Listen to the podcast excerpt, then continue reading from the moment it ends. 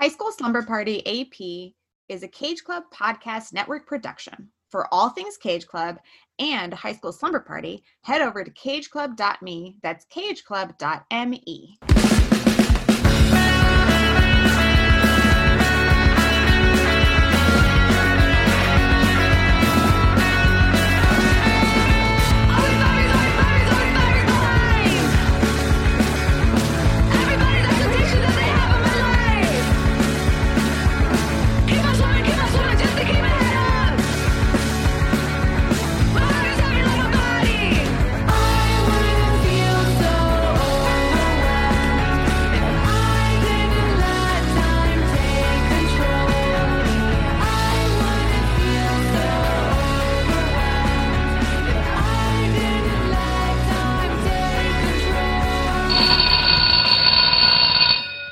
Welcome, slumbers who take their studies a little more seriously. I'm Brian Rodriguez. And I'm Aislinn Addington, and this is High School Slumber Party AP, a study session in contemporary teen films. And your assignment today was to watch 2020's All the Bright Places. But before we chat all about that, we have some homework to discuss. Absolutely. Please hit the subscribe button wherever you're listening to us right now. Could be Google Podcasts, could be Apple Podcasts, could be Spotify, Stitcher, all those fun places. Subscribe. And of course, class participation is a huge part of your grade. Follow High School Slumber Party on Facebook, Instagram, and Twitter. Before we get into all the bright places, any feedback for our last two episodes on the last summer or Tall Girl? Yeah, absolutely. I think certainly I heard some feedback for Tall Girl from my uh, graduate school crowd. They were delighted to hear Dr. Jane Webb on the episode. Yeah, it was super fun to to chat with her about her research and the film, and just get to catch up a little bit with um, with an old friend. Yeah, I, I figured that one would get more traction than the than the uh, the last summer because I don't know. I think we ripped the last summer a new one, so. Yeah, we weren't kind. I mean, we weren't that kind of tall girl either, but new guest. Oh, I was going to mention this. You you actually commented today as we're recording that you did not pick that film, but so we we do every week, of course, uh, like triple feature recommendations or whatever. And you technically yeah. did choose Big Time Adolescence. You hadn't seen it, but uh, oh, okay. the, yeah. So Griffin Gluck plays Dunkelman in Tall Girl, and we all yes. Were like, you know, uh, big fans of Dunkelman. Yeah. Yes, and I had mentioned that he was in that film, and he did a really good job in that film. And you were like, you know what? Let's pick that so we could watch it. Okay. And see the Dunkelman performance. well, not right, Dunkelman. The, Sorry. the Griffin Gluck performance. I, no, I'm, I'm sure it didn't cause controversy. Like, are they fighting? Is High School Slumber Party AP breaking up? You know, all the rumors online. I wish that'd be cool. Not that we would break up. I wish there was like. Rest assured, we will make it through. I wish there was the online discourse. that would be fun. Um, no, but yes, that was really what I got on Tall Girl. A couple, uh, couple uh, friends said something here or there. Uh, everyone loved Jane, so. Okay. But yeah, I mean, Tall Girl, like I said, even though so many people watched it, really got like kind of shit on online at the time. So any comment or things that were said to me were along those lines, like, "Oh, I remember that movie about the tall girl," you know, yeah. stuff like that. it's too bad. I mean, it's it's. I feel like I I'm all I'm ready to be generous. It's just you know some they made some choices and I think they could have done better. So Uh, so speaking of homework, I'm not sure if you did yet because our recording schedule has been weird. But did you get to watch To All the Boys Always and Forever the Third? no, I'm so sorry. I Uh, didn't. And that's totally okay. I just wanted to throw it out there. The way we're recording these days, we're just having fun. We're just recording when we can record. So, want to see if you saw it and remind you that that is your existing homework. Yes, So, I will. By the next time that we all chat, I will have watched it. I am um, butted up against additional recordings this week, so I did fail to do that. it's not a failure, even though it's AP. It's an extension. It's still high. Yes, exactly, and it's still high school slumber party. Ultimately, it's a fun slumber party. So, me and I hope the slumbers are just curious what you think about the franchise being tied up in that way. So, Absolutely. And I, I am very curious to see what the, that third iteration will will bring us. I know, Aislinn, the last couple times we recorded, you were back home experiencing more of that high school life not, not really high school life but i'm sure there was a little nostalgia going back home right? Absolutely always. There always is. Um, there are two folks in particular that i'm very close to that i went to high school with i knew them both before high school but we were also in high school together and i got to see each of them individually in a safe and happy way and um, it always just feeds my soul to connect back with folks that that I've known for so long and that we've been part of each other's lives for so long. And so that was fantastic part of of being back near my hometown.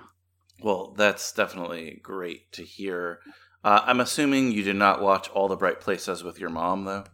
I didn't because I yes, I'm back here now and I watched it just just the dog and me. And I watched it in a couple of sessions. Interesting, interesting. Yeah. I had suggested this film because I saw it during my famous, infamous 2020 rewatch of 20 something films. And again, there's films that were on in the background. And I I I was waiting for someone else to watch. You ever read a book or watch a movie? You're like, I want someone else to watch this so I can talk about it, for better yeah. or worse, right? Like, so I've been feeling this for a long time with this movie, and I just rewatched it, obviously, and I really just want to talk about positives, negatives, everything. Before we get into it, though, it a lot of sensitive subjects in this movie. Um, a lot of uh, dark things. I should let you know, Aislinn, and the slumbers. I think I've let know at a time. I am a suicide survivor. I've had uh, one of my best friends, unfortunately, took his own life when he was 19. So it's always been something that affected me. I was a little, uh, as you can imagine, I was, um, you know, I couldn't remember much of this movie. I just knew I wanted to talk about it. And once I put it on, I'm like, oh, it, this is why. this is the movie. Yeah. Yeah. Regarding that, so just that, I guess the warning is if that's something that affects you, maybe you don't want to listen to our conversation yeah. today. If today's not the day, then, or this is not the movie, that's that's okay. There's plenty of back catalog and other, um, you know, go back to a favorite high school slumber party episode instead. And if there's a time you feel like it, pick this one back up. It doesn't have to be a static situation, but I, yeah, I, I, I thank you for highlighting that because that did sneak up on me as um, Netflix did not warn me at all. no, which you just pointed out, I'm like, really? Netflix doesn't say it's that? weird. You know, I remember in um, I was on a campus uh, working with students when the first season of 13 Reasons Why came out, and it was very popular amongst students I was engaged with at the time. And we saw a like a direct soon after it came out, then then they started to do some content warnings before different episodes and some had multiple content warnings and things um, so I know that that got picked up prior to 2020. And then, you know, you have the little top left corner, right, where you it'll say smoking, drug abuse, various things, and it it didn't say anything. The um the website, the Netflix like landing page for this says tearjerker a couple of times. Well, but that's it. And I was shocked. I I thought that Netflix would have put just a little a little place card there at the beginning. All these streaming services are very weird in a sense that someone who knows way more about them than I do told me this once. And I figured this out because, like, so I have one of the streaming services I have is the Peacock, which is the NBC one. And I am like 80% deaf at this point in my left ear. And I almost always use subtitles. And for whatever reason, the Peacock did not have subtitles for, or does not still have subtitles for any of the movies I watch. I've messaged them, I've even tweeted them, and they're like, "It should, it should." And I was talking to my friend about this, and they're like, uh, "Streaming services like, to do that is I mean, it's not an excuse for them, but it's so difficult because every single TV, every single uh, like if you have a PlayStation or a Roku or whatever, and every different version of it needs to have different software, and they're human and things slip through the cracks. They should correct the, those things like that. It absolutely should, yeah. Absolutely. You mentioned that, and it like clicked in my mind. I know for, through this podcast that sometimes on certain versions it'll say certain things in that left blurb, and other Mm. technology it won't because someone forgot or something. So Oh, slumber is interesting. slumber is out there. If yours did give a warning, let us know because I am super curious about this because it Yeah, really should give a warning. Yeah. Yeah, can you tell us what what type of device you were using or I mean not what platform because I think Netflix is the only one it's on, but no, I would be quite curious because I I was su- surprised and like I had almost invited someone to watch it with me and that it, it would not have been the right movie at this time for us to watch together and so like I I felt like, oh wow, I sh- I should have done some more I should have hit that Wikipedia before I uh, started. I wanted I, I wanted the experience to wash over me, and I uh, was surprised. Well, I uh, I need to do a better job of that. I think because I have seen them. Sometimes I do forget, but some I have seen the movies, and I need to just kind of like, oh yeah, that's that's that one, and warn you. So I do apologize. Had you ever even heard of this film? Um, Netflix had suggested it to me, and so that uh, sort of poster photo of the two young people, kind of with their foreheads touching and and kind of with a horizon behind them, that was familiar to me. But that's it. I hadn't investigated any further than that. Gotcha. Yeah. And before this watch, similarly, Netflix kept suggesting this film. My wife had seen it, but we hadn't really talked about it. Um, I know, like, it was during the heart of the lockdown. It was somewhat popular of a film in the Twitter discourse, but not something that I really paid attention to. This is a movie that I know a lot of people saw. Uh, it was a popular book, and we'll definitely get into that. So, Aislinn, before we dive into production notes, why don't you let us and the slumberers know what the Netflix description is that does not say suicide or give any warnings. Yeah, does not does not say much as as is their way. So all the bright places came to Netflix in February of 2020. The um, description is two teens facing personal struggles form a powerful bond as they embark on a cathartic journey chronicling the wonders of Indiana. Which I had to read twice when I read that the before I watched the movie. I was like, wait, Indiana? Like, okay, Indiana. It just the way that's phrased is it seems like they've someone has written the wrong word. Netflix loves to do this. We've talked about this, just like not really tell you much about the movie. And that is that is I can't even describe it. Yeah, like yes, the movie is about Very those little. things, but like it's not it's not how I would describe it to a friend or anything like that. The wonders of Indi- Indiana. Hilarious. So quick quick uh, production notes then. Um, this is based on a YA novel, which is a question we'll answer later by Jennifer Niven. It was a YA novel that, look, I don't know the world of publishing, but once the publishers had it, they had already secured a movie deal before the, the film came out, and were super excited about it. Elle Fanning, who's our lead, was signed on in 2015 to be the lead of this film. The author had ex- had said, "This is who I want." I don't know if that was in the contract, like the book deal or whatever, or like Mm-hmm. try to get this person, but it is crazy Sure. to, to think that she was involved that early in the process. It was shot actually shot in 2018, came out in 2020. I'm not sure why the delay. So looking back through, I looked back through her IMDb. So like this was must have been based on what? Maleficent? Young ones? We bought a zoo? I mean, because of the things I think of her for, you know, the Neon Demon, 20th Century Women, The Beguiled, all that is after 2015.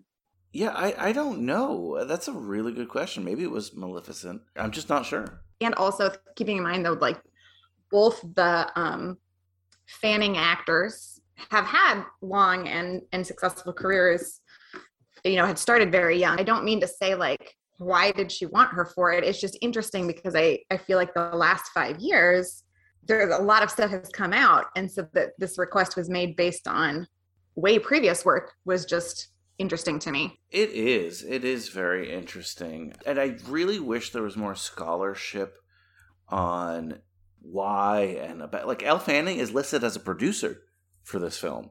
So it's like what was the process here? And the fact that it was like so delayed, I really wonder if there was some kind of I don't want to say turmoil, but like some kind of production history that we don't know about that I haven't been Sure. able to to find. It is interesting that, and, and this is no, not a criticism at all. We love young people in High School Slumber Party, but someone so young would be a producer. It feels like there was something here. Maybe the movie had issues getting finished, and maybe she helped finance it because she was very proud of her work here. You know, I, again, I'm just making it up, but I've seen it happen before. Interesting. And speaking of Jennifer Niven, the author of the YA novel it's based on, she actually adapted it. And someone named Liz Hannah, who's a known screenwriter, also gave it a go. She wrote um, along for Steven Spielberg. She wrote that film, The Post. So it, it's something that, again, I, I wish I knew more about the background of this film. Sorry, Slumbers, but I am very, very curious. 2015, though, is very important to discuss the, when the book was written because that was a time that YA was really, really, really picking up. The Fault in Our Stars, which I'm sure you know we're going to talk about here, that Yeah. was 2014, Yeah. and I don't know when that movie came out, but it was soon after, right? Yeah, I think it had a similar path that way. And I say that only because I read it via Kindle, but the cover of the Kindle version of the book was had the actors in it. well, I there would you go. Yeah, similar to uh, I listened to the first Hunger Games, and it was in production. Had not like there was no um, real publicity out for it yet, but I knew what Jennifer Lawrence looked like because of other seeing her in other things, and so in the audiobook I had her pictured, but no one else. no one else is in it.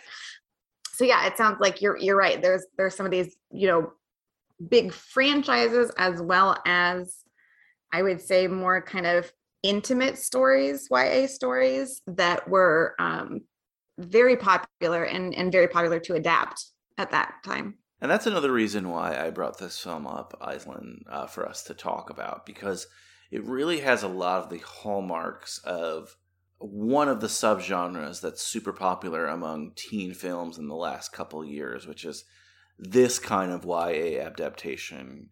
The map of tiny perfect things is kind of similar in a sense like Boy Meets Girl. They have adventures, they do things. Obviously, not as dark as this. It doesn't take those kind of turns but um, it is definitely a subgenre where the questions that we ask at the end of every episode kind of make more sense and I felt like we hadn't really we yes with that film, but we hadn't really touched a lot of films like this. There are a lot of films made for teens or made about teens, I should say, in the last five years that take this trajectory. YA novel, kind of boy meets girl, something tragic happens. Let's digest that. Hmm. And I don't know when we were growing up if there was a lot of things like this. I don't feel like the teen films really were like this. That were more like again American hmm. Pie and things like that. So I don't know. It's fascinating to me that that we've gone kind of in this direction. But I totally understand it that like these books are very popular. So Yeah, I think I think that's part of it. I think that the the books maybe were more popular in a previous era. The it's the adaptation or the not ease because I know it's not easy. It's so hard to get like a film made, but the um the paths to do it I think are much more you know well trod and and there are more paths right because there's streaming services and things and so i think part of it is you know all the industries involved realized they could be financially successful. And so that became part of part of the gig was can we adapt this? Definitely We adapt it definitely makes now. we better we better get our hands on the rights quickly you know? That totally, totally makes sense. And by the way, this is directed by uh, someone named Brett Haley, and he actually directed another Netflix movie in Netflix teen movie in 2020 called All Together Now. So again, Hmm. I I don't know if that was part of it too. Like, hey, I'm directing this. Can you like distribute this other one that I did as well? I, I don't know, but I'm fascinated by this. Maybe I'm like a, too much of a nerd about this stuff, but I'm very curious. the maze of streaming services so, in terms of cast, we already brought up Elle Fanning. She plays Violet here. Justice Smith plays Finch, Theodore Finch. Had you seen him in anything before? I had not you know who i immediately thought would have been great in this role Who? Jordan Fisher. Oh my god, I should have guessed. Yeah, he would have been great in this role. it seems like a Jordan Fisher type, if you will. I had not. I'm just pulling up the um the IMDb to see. I thought he was certainly compelling and charming, but he wasn't particularly familiar to me. How how about you? Has he shown up in other slumber party parties? Slumber party? I don't think so. Uh he, he have you done Paper Towns? We have not. Oh, is that when did that come out? Well, that came out in 2015, but that's that same. It was.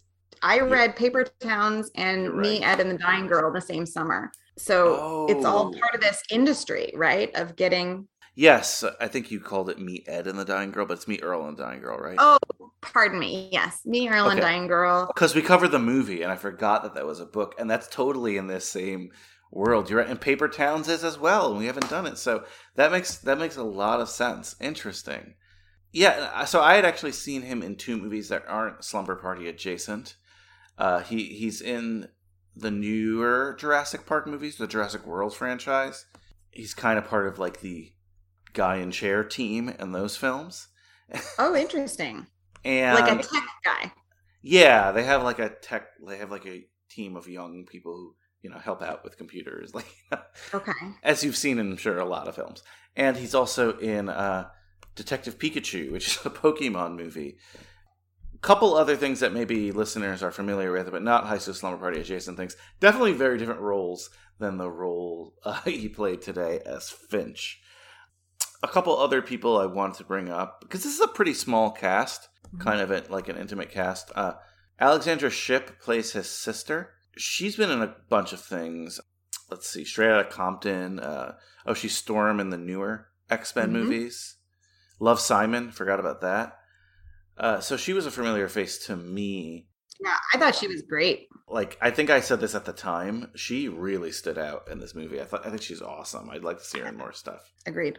Uh, the other two people I recognized and uh, were Keegan Michael Key, which I mentioned to you, Aislinn. It randomly appears in a lot of these teen films. You did, and that is um, folks who know me know I am a big fan of Keegan Michael Key. I I find him so charming and delightful and fun and talented and handsome. So I was I was delighted and it, it I mean, as I think all listeners know, my my lighthouse, like my guidepost, is Perks of Being a Wallflower, and so I would call this role like the Paul Rudd role yeah, um, yeah. for him. And I, I've seen him do that a couple of times in things, and obviously he was in Prom, as well. So I, you know, he he knows his way around a a faculty office on a on a teen film for sure. A Netflix teen film too. I don't. Again, we don't know about this Netflix deal, but they're like Keegan Michael Key. You're gonna play a school administrator for like five movies. Sure. and then Wilson, right? Yeah, Luke Wilson. Luke Luke Wilson plays the dad, kind of randomly here. Elle Fanning's dad in this movie. So that that was an interesting treat. Um, anyone else in the film that you really recognized or stood out to you? I mean, Kelli O'Hara, who played Violet's mom, is absolutely familiar. I just I think she's just been a working actress for a long time, and so you know I've I've seen her before. Um, and then I I don't know I I didn't I can't tell you I didn't look them up necessarily, but I thought several of the like friend of young people we're also really good in the you know um, finch's friends that have a couple of mm-hmm. scenes mm-hmm. with them as well as um, violet's friend is abigail that kind of comes back around in the support group i thought they really kind of held their own in their scenes i, I think sometimes in these movies i can feel the tiers of experience and and i didn't really here. I thought everybody really brought their their, you know, a work to the table. I definitely, definitely agree with that. I thought it was a really balanced cast, and it's one of the better parts of the film in terms of uh, the casting and, and, most of the acting. You mentioned Kelli O'Hara, and I'm like, oh yeah, I know that name. So she's a huge Broadway actor. She is a name here in New York that if you want to have your play She's won a Tony. She's been nominated, I think, six or seven times. Not a lot of TV and film work. I mean, she's been in stuff, but I was mm-hmm. like, once you said that name, like I've seen that name on a, on a ton of marquees. On a marquee, yeah, absolutely. yeah. So that's pretty cool. Let's let's talk on the movie though. Let's get let's get into it because there's a lot to talk about here. Again, it's kind of heavy. Very yeah. curious of, of, your thoughts on how they handled certain things, or sure. again what you think of because literally, I'm not just saying this. It was one of those movies where like I need someone else to watch it so I can talk about it for better or worse. And there's there are definitely highs and lows. I yes, let's share with the audience. I did text you when I was partway through. You've already mentioned The Fault in Our Stars, and I said, "Oh, this is Fault in Our Stars, except instead of cancer, it is suicide." In that, when we first meet the two characters, it appears that Violet may or may not be suicidal. And it's not entirely established right away. Mm-hmm. But, you know, he meets her as she's standing on a bridge in a somewhat precarious fashion. And then as as the story goes, then it it turns out in terms of who is a victim of the circumstances that it it ends up that that Finch is the one who uh, completes a, su- a suicide in the film. Spoilers. I was what do I want to say? I don't want to say I was put off by the similarity, but it made it harder for me to get through the movie once I put that together. For sure. And, and yeah, I totally get that. And the funny the funny thing is probably this movie was greenlit probably because of its similarities, right? Because that movie did probably. so well. This is another hallmark of the movie that I wrote down early on. Yeah. No, ma- no matter what's happening in the film, too, no matter how like tragic it gets, and it gets super tragic, I kept like thinking back. I'm like, these are really like beautiful people, like in these, right? Like, and, and I think that's a hallmark of this kind of movie. Like, Elle yeah. Fanning is kind of this. She's lost her sister um, in a car accident. She's definitely going through a lot. I totally. Right. And totally she was involved in the car accident as yes. well, right? So, like the the trauma includes the car accident itself and then surviving the car accident. For sure. And she's someone who, I don't know, like, I, I was struggling finding what her social place in this high school was. That's something, obviously, watching all these movies, I kind of look for. Yeah. I don't know if she was like once a popular girl and now going through a lot, so she's more of a loner. I know she has that one friend who we'll talk about. Or if she was always kind of a loner. She kind of dresses like Diane Keaton, and I mean that in a compliment.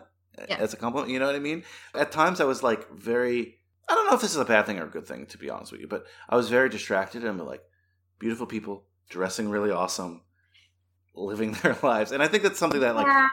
appeals to the Instagram teens of today, or maybe the TikTok teens, you know? I felt like it was one of those situations where if I had gotten the DVD and there were some extras, there'd be a conversation with the costumer and the actors about how the costumes contributed to their characters. Like I mm-hmm. it all felt some of the some of that and I would say specifically the wardrobe part I I felt was sort of over intentional a little bit of like okay we've got to put these little bit not dorky but like these little bit generic glasses on her so that she's so you don't see that this is supermodel Elle Fanning and she's been through this very you know she's in the middle of this very very difficult time. And so i think the layers and the you know the coat and all that like she's creating barriers between her and the world because it's all too hard. So it's like i i see what you're doing but i see what you're doing a little i felt it was just a little bit i don't know like captioned for me. Well i think that it's not just the fashion. That's a through line for the movie. I think a lot of it's intentional uh, the music which i love the music but it's really uh, so of this time and in your face in terms of like indie song silent montage. Yeah. You oh know? Oh my gosh. Yes. Yeah. and, and, and for the record, for me, it was like the opening scene, which is where she's on the bridge and he kind of distracts her and gets her off the bridge. And then shortly after, they get into like a Virginia Woolf quote off. and that's where I looked it up because I was like, I see what they're doing here. Yes. And then it was like confirmation bias. And then I texted you. I will say, I was distracted by his chest hair. and I know it comes up off and on in high school slumber party more broadly of like chest hair, exactly. No, yes, but the um, you know, adults playing teens and this and that, and you know, they are both kind of slight, you know, um, slim built humans. Mm-hmm. But earlier on in the movie, he's in the bathtub and completely submerged underwater, and I I notice his chest hair, and like I, I'm sorry, I just don't know.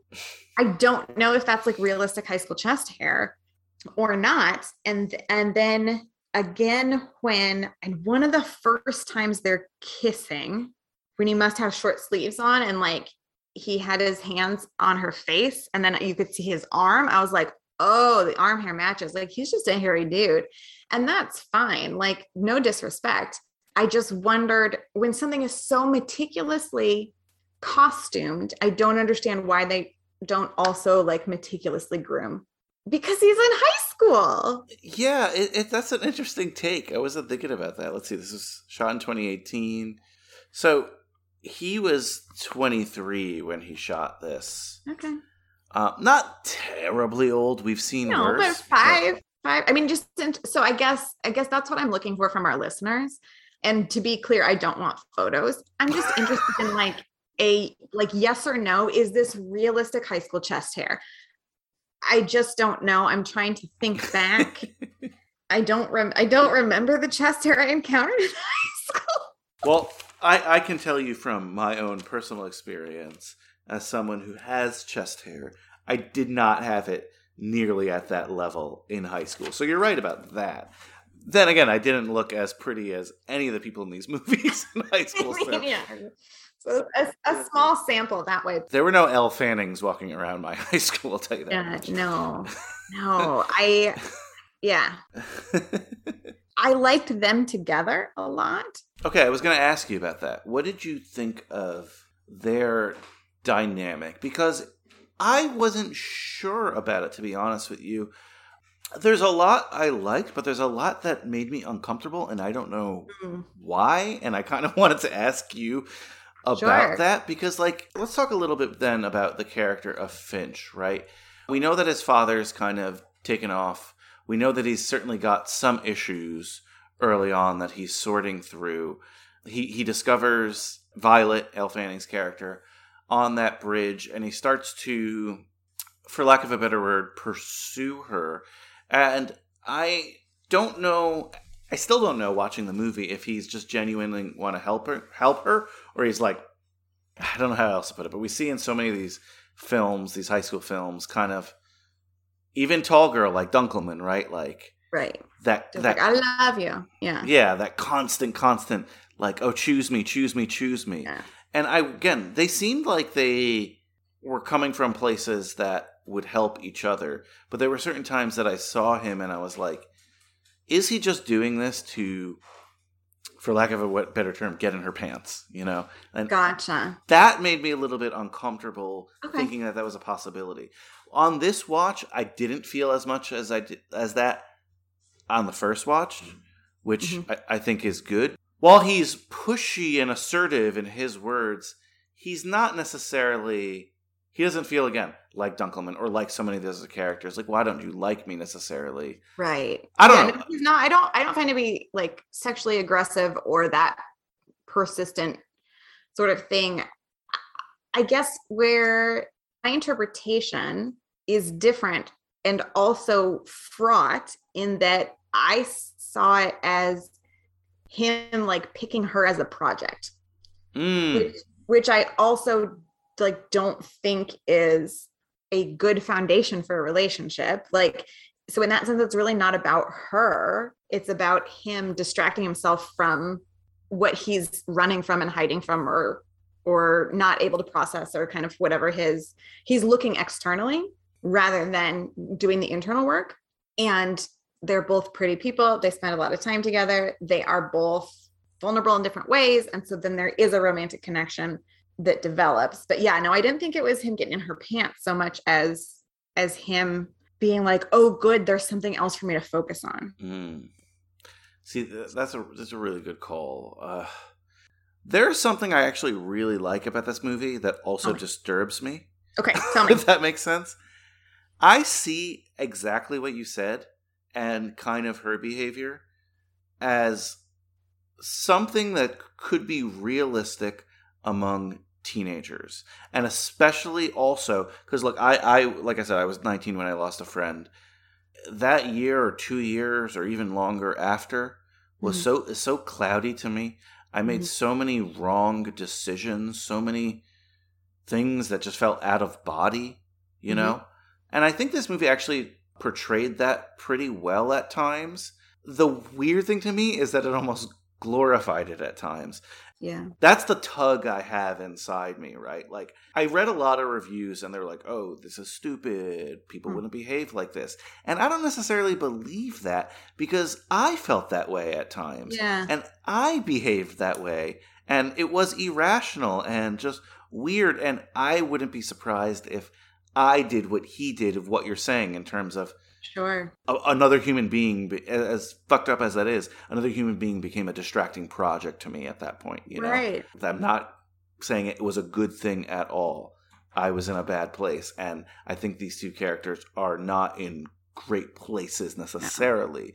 No. So I actually believe a lot of their actions, and it rang true to me. It's just kind of sometimes weird that at times to me it was portrayed as romantic. Am I making any sense? Sorry. Yeah, you are absolutely. I, I think part of it is that you know this film, and and I now I'm sorry I haven't read the book because my guess is there's more nuance in the book mm. that they're trying to illustrate a really complicated concept or set of concepts you know that is what you're describing similarly i had the thought especially when you know finch disappears off and on and and at one point violet is waiting in his room and he's he's trying not to tell her things but she's kind of demanding information. And what seemed very clear from my like old lady perspective was that he's trying to figure out how to not become his dad. Yeah. Right? He sees in himself or he feels in himself these things. And with seeming a lot of it undiagnosed in both cases, right? Your diagnosis is not an excuse for your behavior. His father was abusive.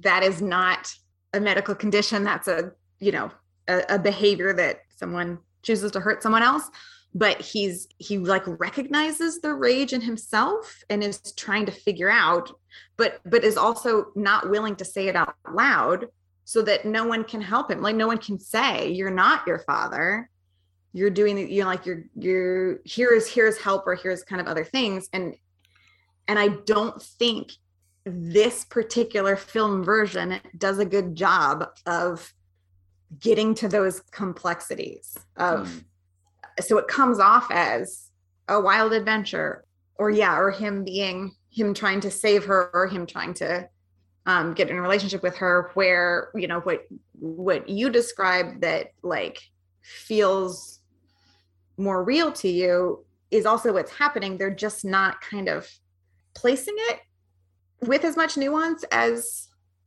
as it which is which is hard in this kind of with with these complex like human stuff. It's much easier to do, you know, American Pie. American Pie aside, right? I think it's much easier to do a teen romance. Right, film. straightforward romance. Yeah. And you know, maybe that's something they were trying to get out of here.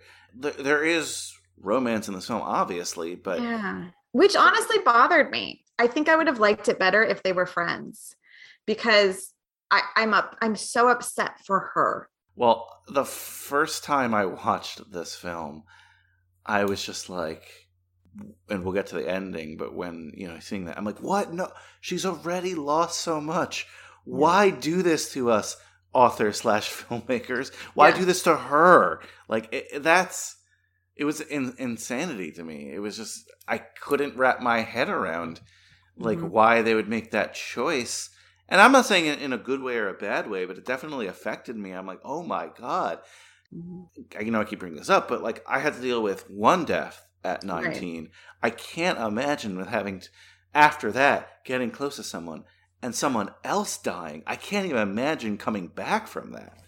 Yeah, no, absolutely. And and I don't when I say I feel bad for her, I, I don't I want to be very clear that I'm not saying like he did this to her. No, no, yeah. Like they're they are truly kind of independent tracks. But because he had so kind of pursued whatever kind of relationship they had together and kind of demanded that they be close, it is heartbreaking that she has had kind of the next person that she felt close to, that she allowed herself to feel close to, then is also suddenly gone. That is absolutely devastating. Devastating. I don't know if I would be able to love again, to be honest with you. That's so, oh, oh my God. So I want to take a quick left turn to something yeah. you mentioned before, and it's uh, the show 13 Reasons Why. I, did you say that you had watched it? I know there was a lot of discourse around. Um, I didn't. At, at, the time that it came out, I was doing prevention and response on a college campus, and I felt like I had enough real stuff in my brain that I wasn't interested in recreational um, abuse, etc. So I, I apologize. I haven't. I've read about it, and I've kind of kept up with the conversations a little bit, but I have not watched it. No, and, and I haven't either, and I kind of was avoiding it for I, I don't work in the same field as you or anything, but I was avoiding it for more personal reasons. Sure. And it's something that I was curious about. I mean, if you've kept up with the discourse, I know there was a lot of talk of like a lot of people felt that it was very inappropriate and ex- exploitative mm-hmm. at times. Um, and I know it was really popular, especially among young people. Right.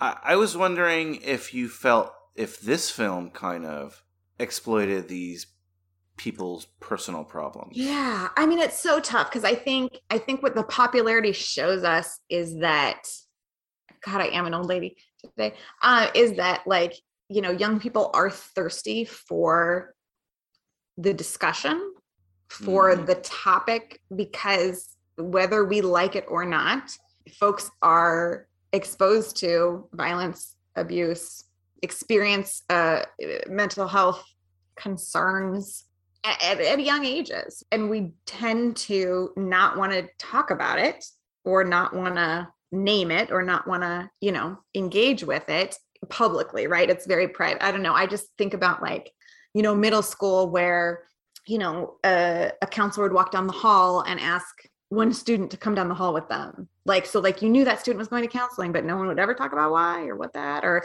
or you know somebody disappears for a couple months and then comes back like mm-hmm.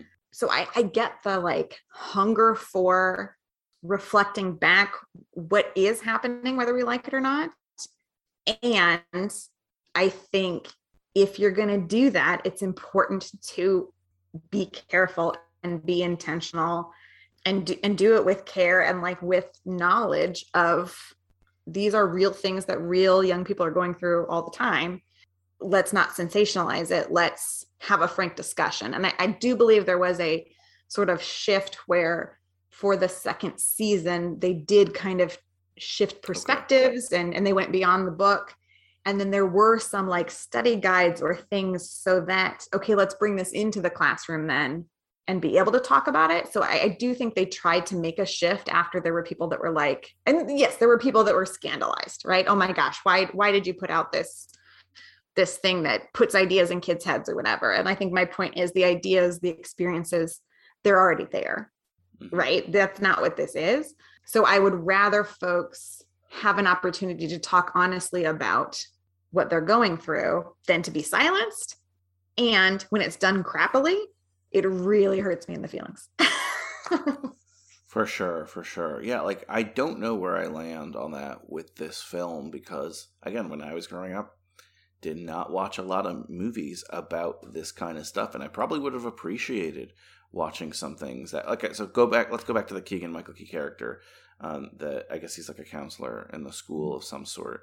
And he's he's trying to relate to Finch and he's trying you know, he's talking to him about that group he should go, he should go do whatever and Fincham ends up going and and all that and that that part I liked I liked seeing that and it was like because again when I, I'm just speaking for myself when I was growing up if you would see any kind of from mental illness or personal struggle in a film it was always sensationalized. Sure, there were indie films that handled this, but I'm talking about mainstream stuff. I would go Absolutely. on a Friday to see with my friends, right?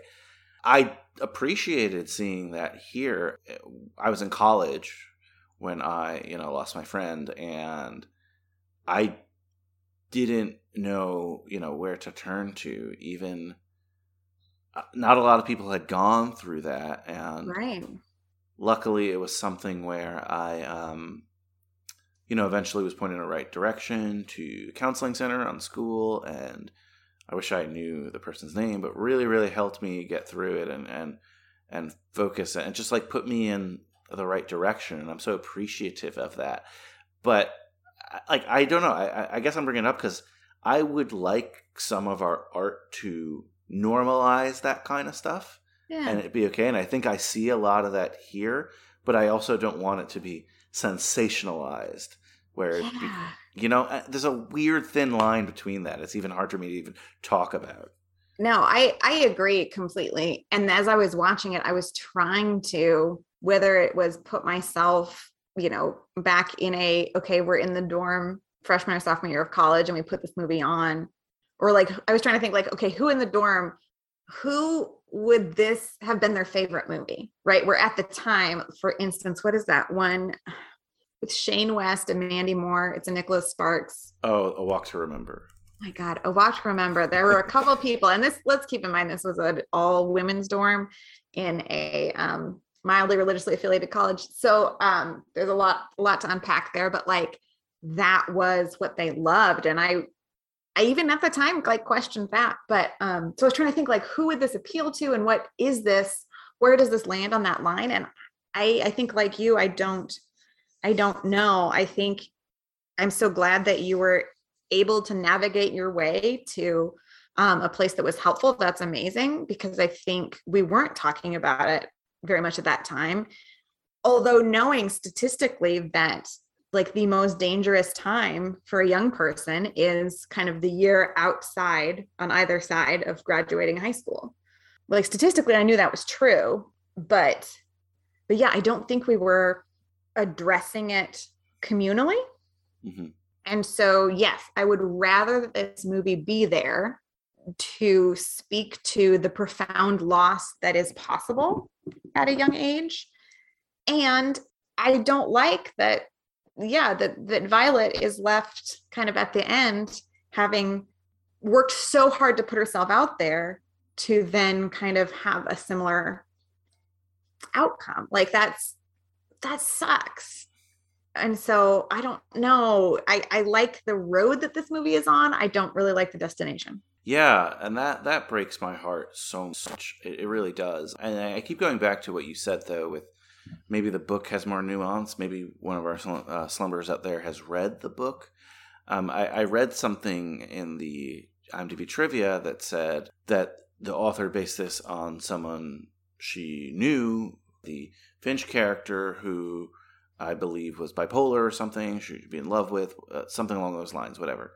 yeah Not to dismiss any of that, but no i mean it's also dangerous to portray something that and also to portray it in an undiagnosed way i don't know i i'm going to look into the book exactly. i, I i'm not going to buy it i might find it at the library because now i'm super curious uh, again because i don't want to silence anyone who's trying to bring up tough topics and yeah i just i don't know i don't think this was entirely successful and i think we you know we'll get there when we when we give it a grade I'll, i can give it a grade but yeah i would say just decidedly mixed feelings for sure, for sure. Uh, it, and I again, I don't know if the book does a good job or bad job with that, but that to me is like I, I feel like she wanted to talk about certain things that maybe, like you're right, didn't come across in the film. mm-hmm. My sophomore year of college, again, was really, really tough for me for that reason, but also a roommate of mine, uh, I'll just say that he had somewhat of a slowly deteriorating uh, mental state. And the procedure at the time really disturbed me. Um, so basically, I, I don't know. I look, I can't diagnose what was going on with him. Obviously, I'm not professional, but it was pre- pretty scary to us because we didn't know what to do. Um, he was up all night. He was not being himself. He start he started to look at the newspaper and say that stories were about him that weren't about him. that's very scary We didn't know what to do. You know, I told someone at the Good. ca- at campus, But unfortunately, and I say unfortunately, I guess the procedure at the time was that the police came, handcuffed him, and, you know, took him away in front of all his peers. And I, I felt guilty. I mean, I, I was just trying to get him help, you know? Yeah. Terrible procedure. I hope that's still not the procedure on college campuses in New York because that is not. Regardless, it did make me, you know, think back to that time and think back to now with age, of course, that helps, but also there is more of a discourse about this kind of stuff, mental health, that like now I'm like, okay, I kind of, you know, nobody's going through whatever, not know what he's going through, but like it was more comfortable with me. At the time, I was like, what the hell is going on? Kind of. Sure. And I only bring it up because just to go back to, I think art can have a really responsible place in this, but you're playing with this certain fire that, like, if you don't do it right, you can create these misconceptions that maybe how I felt about him too at that time was misconceptions that I had watching other shit on TV. You know what I mean? Right. I don't know. I, I agree. I agree. I think that if you're writing a, a movie about the prom, there's a range of doing it well or doing it crappy.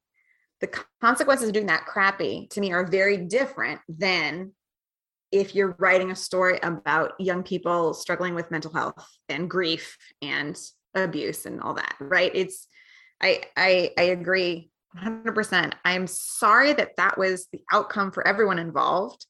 I'm so glad you were empowered to to ask for help. I want to say almost certainly that would not be the same route that would be like that first step anymore. My my hope would be again there's more nuance in the world.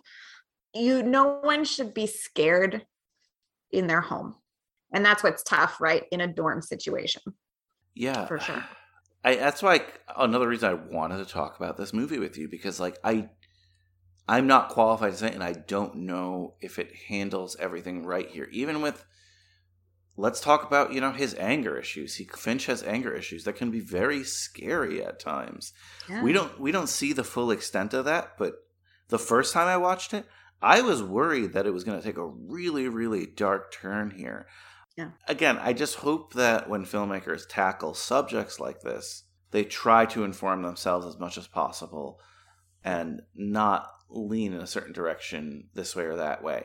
And I don't think again, he didn't really turn that way. If anything, maybe he was removing himself from situations. I'm not 100% sure. Eventually, you know, things go bad. But I'm saying, like, in the middle of the movie.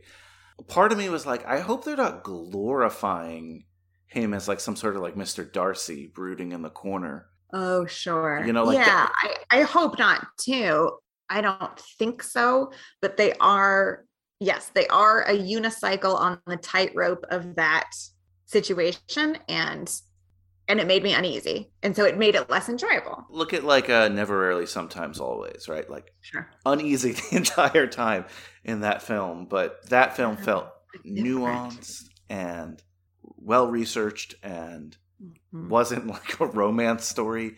Not at right all. did not so- i don't think glorified any of the any aspects of it yeah. It was much i mean it was also much more raw. This is a much more polished Mhm. and i don't mean that as a quality thing. Um i mean it kind of stylistically. Yeah i i don't know. It, it makes me want to ask you know i have a couple of former students in their early 20s i'll reach out and ask if anyone's watched it and what their what their um takeaways were and if if it's one that really resonated or not. I guess my my cons- not a concern but i don't know i think it goes back a little bit to my comment about it kind of being overly dressed Mm. I, I didn't entirely believe Violet. I saw Elle all the way through. I very much felt like she was acting. And so I don't know, maybe that kept it from being too transformative for people. I don't know. Now I'm just in the weeds. I mean, that's what we do in the AP. We get in the weeds, so no, no worries about that. And again, I don't know if we'll have answers about everything with this film. Uh, and again, that's kind of why I wanted to talk about it because it is, and I- like I said, it, do, it did do something, some things that I thought were good in that respect. Like I said, like I loved seeing that fog after you lose someone and Yeah.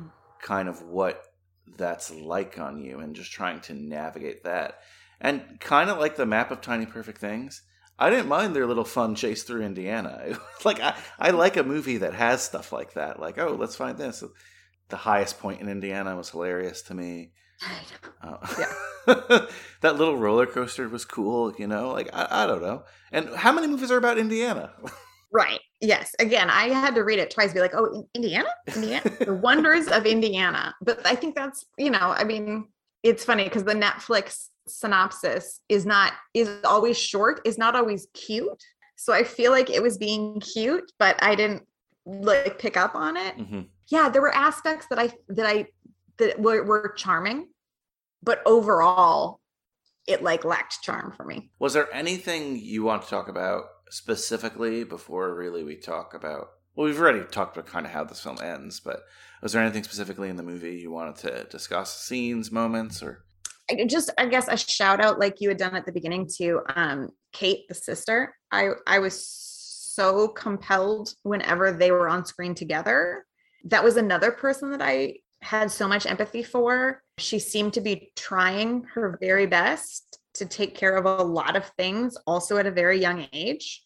And so I, you know, similarly to Violet, my hope is that she as a character was able to process and, and make it through this next tragedy. I thought she did a great job as an actor in the movie. Yeah, yeah, no, she definitely stood out for sure.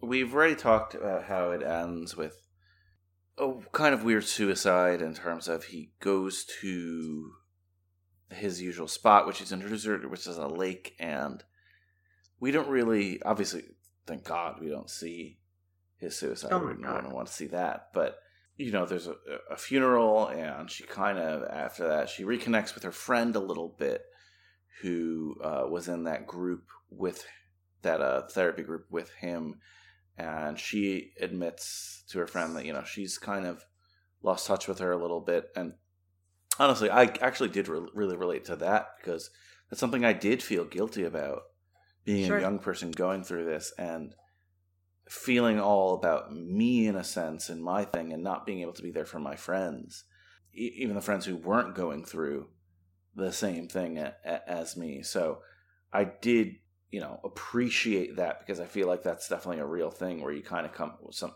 at one point you come to the realization like I'm sorry I wasn't there for you. I'm sorry I wasn't yeah and even like i'm sorry i didn't know right that yes, a friend so like you know yes there's a one friend who lost a sister and that was very public. The other friend is i don't know uh, living with struggling with um, bulimia and suicidality like but is it's so private. And i think that's one of the really insidious things about some of those particular life experiences like that aren't in the paper. And not that one is better than the other but but yeah, I I agree. I always love in any age, but particularly, you know, these kinds of things when there's a reconciliation and mm-hmm. an understanding of like we have gosh, we've been through a lot and we have this distance, but we want to do the work to get back together because for long friendships, that's what you have to do. And so I particularly I love when women are doing that work in movies. Again, I got to see over the summer a friend of mine that I've had since kindergarten and we have not we've not been close every year of my life but i know that if i need something i can reach out right? So i, I agree. I'm glad that that was part of the resolution of the movie. Yeah yeah for sure. But it's still i'm left at the end with this like what the you know this is going to be tough for her. This is like no poor violet. How yeah. many trench coats how many sweaters? Yeah. yeah wow. Uh i guess last thing i'll ask before we get to our questions um what did you think of the aesthetics of the film, the, the look of the movie? That's something that people talked about a lot online. So, oh really? Okay. I thought it was like I said, polished. You know, clearly there was some money there, and then I was interested in like clearly Violet's house was it Violet had a very nice house, like her kitchen, like a gorgeous kitchen. They make the pancakes. I was just like, it was kitchen porn for me. in Finch's house seemed really nice as well. And I didn't entirely understand, like we don't see them like the the mother is discussed, you know, but Kate is always working. So I didn't entirely understand is there meant to be a difference in socioeconomic circumstances? And then the high school, I almost feel like we didn't spend enough time in the high school for it to really have a personality for me. What Yeah. what did you think and what were people saying? Yeah, the high school I agree did not have a personality. Uh, we saw some of it, but that was kind of goes back to what I was saying with I didn't know where her role in the kind of high school ecosystem was. And something I always looking for in teen films, and it's something that wasn't very clear here. It doesn't have to be, but just wasn't. Uh, the house thing I definitely noted as well. I'm like, everyone's house is awesome in this town. maybe you know, maybe I need to move to Indiana because Yeah, the attic bedroom was pretty sweet. Yeah, post-it notes, or he doesn't like fake post-it notes. I wrote that down. That was funny. I will I give you that. that. that that was funny. And it, it was one of those moments, I think we didn't talk as much about Finch, but like he knows, I think he knows both what people want to hear. He knows how to push buttons. He knows how to manipulate and he knows how to shift like a really good a person who really knows how to drive uh, their um, manual car he knows how to shift back and forth between those to get through it and when he finally goes to the support group right that's not till after stuff goes down Mhm. and that to me felt very very true for like a young person feeling out of control of like oh shit i have done the thing i wasn't supposed to do. I better go do this now. I might get credit for doing it if i do it now. And it does end up helping him a little bit right? But like Yeah, but it's like oh shit i better go do that. Like anyway. So the post-it thing to me was very much like okay i'm gonna push your buttons a little bit uh, and then i'm gonna get out of here before you make me talk about myself. And that's again something that I think the movie did well in terms of touching on, on that kind of stuff. Uh, so what they were saying about the look online, people actually I think really liked the look of this film and the music and how how that worked. I tried to think about it, and it and I think in twenty years when we look back on this movie or movies like this, we're gonna really be like, oh, that is so 2020. It's very much feels like Instagram. This movie, like the the way Mhm. things are the indie song with like, just like the silent montage of stuff uh, the way things are are filtered a little bit how they're framing just the and it's beautiful stuff i'm not criticizing it but if you scroll through instagram and you scroll through your your friend not even your teenage friend just your friend going on vacation it looks a lot like in terms of like the shots Mhm. without them it looks a lot like how this film is shot i think which is interesting and i, I think we'll go back and because uh, imagine if this film was shot in 1978 or 1979 right, Right. and there was Completely disco different. yeah and there's disco songs in the background of these these moments or just like really 70s-ish songs. We would feel we would get a kind of feeling that's probably I'm just excited to go back in 20 years to movies like this and be like oh that's 2020 because when you're living in the time it's really hard to be like how would i plan the 2021 party? You know? Oh my gosh are you suggesting a time capsule? Oh. In which in 20 years we talk about a couple of movies from 2020 i'm not saying the whole catalog. Oh we should we should. but like a couple of them. That'd be kind of fun if podcasts are still a thing if the earth is still alive and we're not my god yeah. It could be just the two of us with like a tin can and a string. In a post-apocalyptic camp of some kind. As long as i won't make it let's be honest. I'm not going to eat cat food. Like i just i'm not going to make it folks. That is actually like this is not related to the episode at all but one of my pet peeves uh people who think they are going to make it through the apocalypse who are just like i got a plan. I'm like come on man. Come on. No not at all. Leave me behind officially. What are you gonna do? I'm, I'm with you. Like what are you gonna you know what i mean? You, you try as hard as you can for as long as you can but if it's absolutely. Wow. We i draw the line at eating cat food. Fair enough. Fair enough. Uh, let's then on that note let's get to our episode awards. My turn to read this week so here goes. Who was this movie made for Aislinn i think it was made for teens. Yeah i agree i agree. I. I think definitely this is a movie about teens made for teens simple as that. Is it based on ya yes we've Yes, it clarified that. How about this one? Did we have a dead teen or dead parent We did indeed. Indeed. Multiple dead teens, one off screen. Well, both off screen, but one we never got. It started with discussion of a dead teen and ended with a dead teen character. So, Yeah. very YA of the time. Hmm. Okay, most likely to succeed. Who won the movie? Who comes out on top at the end of this film? Oh my goodness. Gosh, that is a tough one. I was like, does anyone come out on top at the end of this film? That's what I really wrote. Oh, yeah, I don't know. I don't have a clear person there. I mean, I don't know. Based on assumptions we might make at the beginning of the movie, Violet. Um, but yeah, I don't I don't see a real strong front runner here. I can't say Violet because you can't lose two people in that time span who are, are close to Yeah, you and no, be considered a winner. So I don't think anyone wins in this movie. So I think we'll just move on from that one. Wooderson Award. Is there a character here you would have liked to have seen more of? I mean, yes, I would love to see more Keegan Michael Key. That's who I had too. So we're, we're in agreement there, and uh, not just not just him as an actor.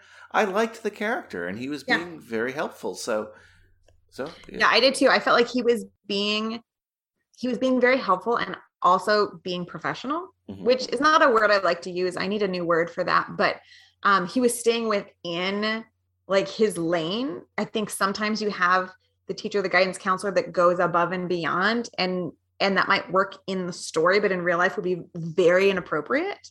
So I thought he was doing the best within the confines of his role which as a person who works in systems like that, I very much appreciate, right? If we all do our role, the system hopefully will function.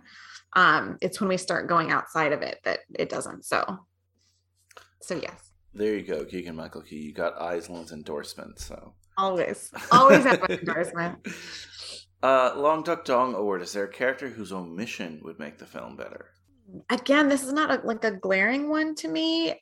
I didn't care much about the ex-boyfriend that then got beat up. Oh yeah, I totally even forgot about that. You're right.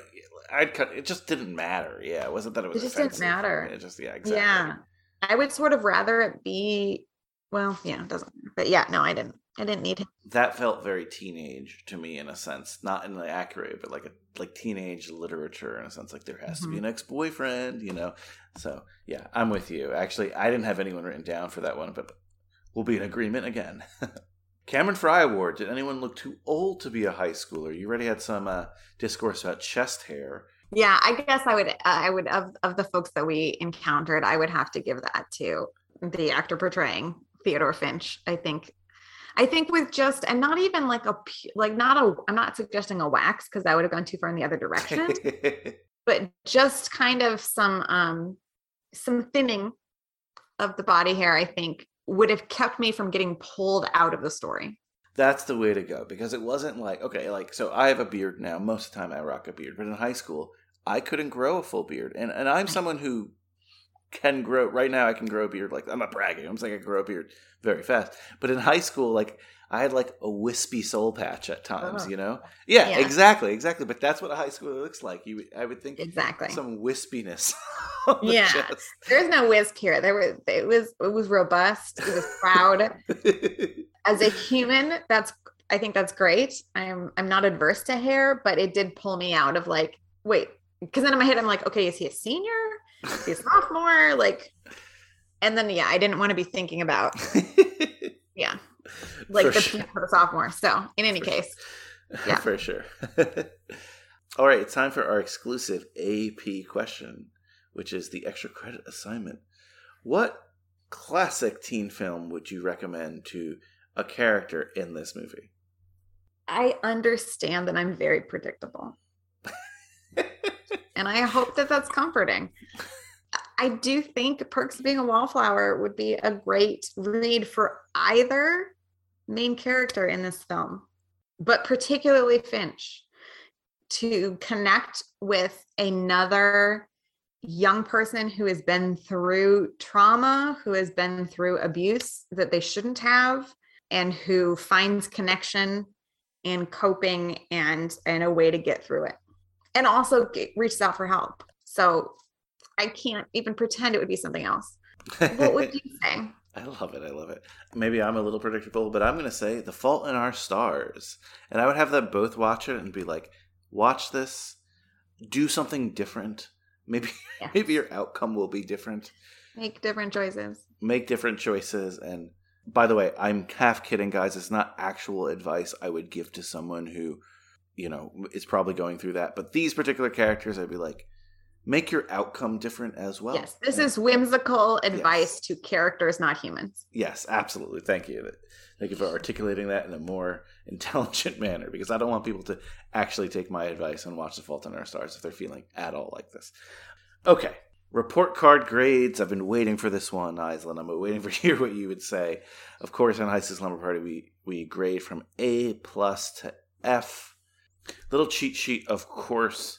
Rotten Tomatoes, 64% by critics, 61% by the audience, 2.8 out of 5 on Letterboxd, and that all kind of checks out. Audience, critics, everyone felt mixed about this movie, and, and if you read the reviews, it's the same. Some people loved it, some people didn't. So, Aislinn, what is your grade though from A plus to F? Yeah, absolutely. I I'm gonna give it a C. I mean, I could give it a C plus if you if you want me to. Um, to me, at that point, it doesn't like. I'm such a nerd that anything below a B, I don't care about the pluses or minuses. But um, it passed. I'm, I'm glad it was made. It is not the example I would go to for the complexity of of mental illness or grief. So um, it is there and there are highs and there are lows and i give it a c what do you give it Well, I gave it that uh, elusive C plus as you just discussed for a lot of similar reasons. There was a lot I enjoyed about this film, as like emotional as it was. I liked re- having it revisit certain things in my own past, and almost wish I was able to connect with more art at the time that was related to what I was going through. So I liked those aspects of it. And I did, we didn't talk enough about the whimsical adventures through Indiana. I did like those aspects of it. However, there's so much here that could have been more sharp, could have been focused on, better researched. Let's give the benefit of the doubt that it is possibly done better in the book in the book. We're not sure, but it's definitely something again, the C to me is that grade where it's like you have some good ideas here, but maybe go back and sharpen this if you want it, this to actually be something that impacts people. Yeah, I agree Sleeping bag. What is your okay this is where some of that the the indiana whimsy would come in i Yes. think um i think in this case it would be i picture a postage stamp collection Ooh. Called the wonders of indiana and so the sleeping bag would be like the postage stamps highlighting the different indiana landmarks and points of interest Ooh, you beat me because if we were gonna have this this super uh, slumber party and we're just in our sleeping bags, we have custom sleeping bags for this film. I was literally just going to do one that is the shape of Indiana because it's kind of sleeping bag. oh that's fun too okay, curl your your legs into that little bottom part. is i like both Hoosier themed sleeping bags for us. Rent two movies, get one free. You and I, Aislinn, are at this magical, magical blockbuster that has every film that has ever existed. We know that we are renting all the bright places, the one physical copy that exists. But we get to the counter, we see a sign that says rent two movies, get one free. Aislinn, I'll, you pick two movies, I'll pick two movies, and we'll have two separate trifectas here for all the bright places. So, first, what are your uh, two films that you would recommend in a triple feature with this film? okay i'm gonna go a little wild on this and inspired by the virginia woolf of it all it did make me want to revisit the hours Nice. so we would have the hours which is pretty heavy then we would have this movie which is also fairly heavy and then we would finish it up with something that's just fun and silly um, but still within our theme and so i would pick blockers as the third one Nice. Nice. there is we don't talk about it a lot but there is i guess there's um there's a little bit of of sexuality and intimacy in this. Um, there is a love scene, if you will, and so I feel like Violet and her sister might have rented blockers together. You know, if if they had that time to do that together. So that's mine. It's a definitely that's the order I would recommend that we watch them in. Dark, middle, wild. I love it. I love it. Let's let's end on the blockers note because blockers is awesome. Okay, so here's my trifecta. It's two movies I'm pretty sure you haven't seen because they are more modern films. I did them both in my 2020 rewatch, but they were films that reminded me of this one and maybe did it better, maybe did it worse. I don't know. Um, one we covered, and it'll be probably a future assignment for you, Aislinn, and it's a film called Words on Bathroom Walls. Oh, yeah. I think it was Amazon. I got that one and the Chemical Hearts one confused, which was Amazon. Well, that was my other pick, Chemical Hearts, because these three movies, Words on Bathroom Walls and Chemical Hearts, and this one, felt like they were in the same genre, not just like teen movies from 2020. And they dealt with similar things in terms of one is more um, mental illness. Uh, Words of Bathroom Walls deals with a character who has schizophrenia based on a YA novel. And I believe Chemical Hearts is based on a YA novel, but it's also a character dealing with death, romance in all three of them. We'd probably have similar conversations, uh, maybe more positive, maybe more negative. I'm not sure, but it would be a very, very sobering. It's all the same anthology. Yes, it'd be a sobering trifecta to do at a slumber party, but if we were really into this genre, it would it would work. So that's uh those are my picks. I'm glad you brought up Chemical Hearts because that's one I felt like Amazon was shoving down people's throats for a while. It was for a minute, yeah. oh man, okay. And speaking of shoving things down people's throats, what would you like me to watch? Well, I can't assign that to you because you didn't do your assignment yet. Oh, you're right. I have to finish my last assignment. So I would like you to watch oh To All the Boys. I will. I promise. Always and forever. And the next time we chat formally, let me know what you think. You got to close Lara Jean's story. We have to find out what you're you right. I do, and I do, and I do want to. I do want to. Absolutely, absolutely. you know, heavy topics today, Aislinn, but I'm glad I could talk about it with someone. I'm glad that someone was you. I think we had a nice little nuanced, good dialogue regarding this film. So, uh, anything you want to say before we head out? Anything you want to plug from anything in your life? I don't know. Yeah, absolutely. I yeah, again, I want to thank you for bringing this movie to my attention and for having this discussion with me. I, I appreciate it. I also just want to put out there if if there are listeners who are feeling in distress or know someone who's feeling in distress or work in crisis work and just need to talk, um, the National Suicide Prevention Lifeline is open 24 7. It's free and confidential. That number is 1 800 273 8255. Feel welcome. Um, in other news, I do have an Instagram. Whoa. I know. News to me. Who'd have thought? You are the first um, human, other than the young person who helped me create it, to know it. And I think it is Aislinn, A I S L I N N dot Ruth. I think that's what I am. Um, don't know how to look myself up here. If you put Aislinn Addington in, you should come across me. Yeah, it's Aislinn. It's all lowercase. Aislinn dot Ruth delightful little selfie there. So, yeah, I don't know how to use it, but I'm learning and I have it. If you enjoyed the sound of my voice or the um, opinions I was spewing, you can um, check me out on other Cage Club podcast channels. I love that at Cage Club you can like look up a host and then see all the episodes they're in. I think that's super fun. So you can find other AP episodes, you could find um, the contenders, you could find Why Aren't We All. That's where you can find me. Aislinn, quick question. How old do you think people who just are listening to the show and don't know your age would think you are from that last statement about setting up your Instagram? Oh, 55. Yeah. Look, a young person helped me, and I don't A young person did help me. I know. I love it. It's amazing.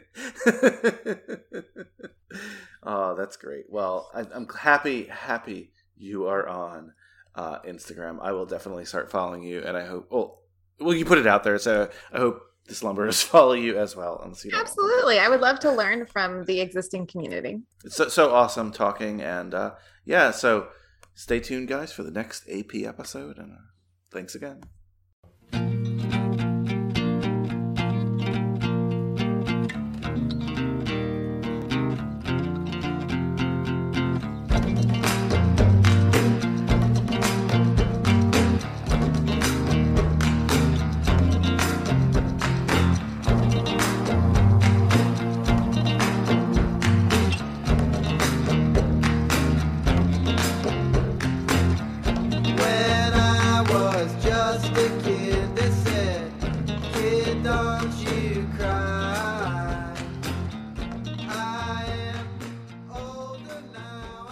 Brian here, just popping in quickly to remind you that even though you are good AP students and even though you support me in Aislinn so much by listening today, you still have some regular high school slumber party homework.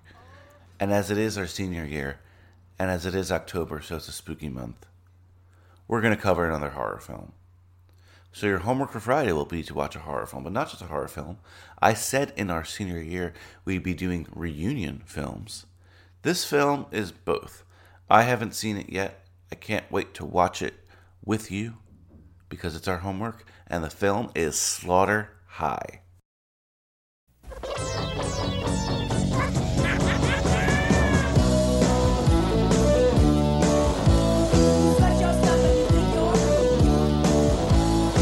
Marty Rantzen was the dork of Doddsville High. You get undressed in there. His classmates laughed at him. Are you ready? Here's Marty. Where's the beans? They tormented him. Where's the beans? And then they went too far.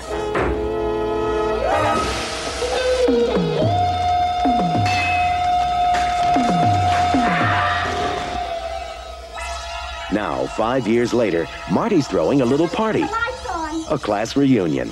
Come on, you guys. Let's party. They say he still roams the nut house, ever hopeful of that chance to escape, so he can take his evil revenge out on us all. Ah! And he's making sure everyone has the time of their life. I feel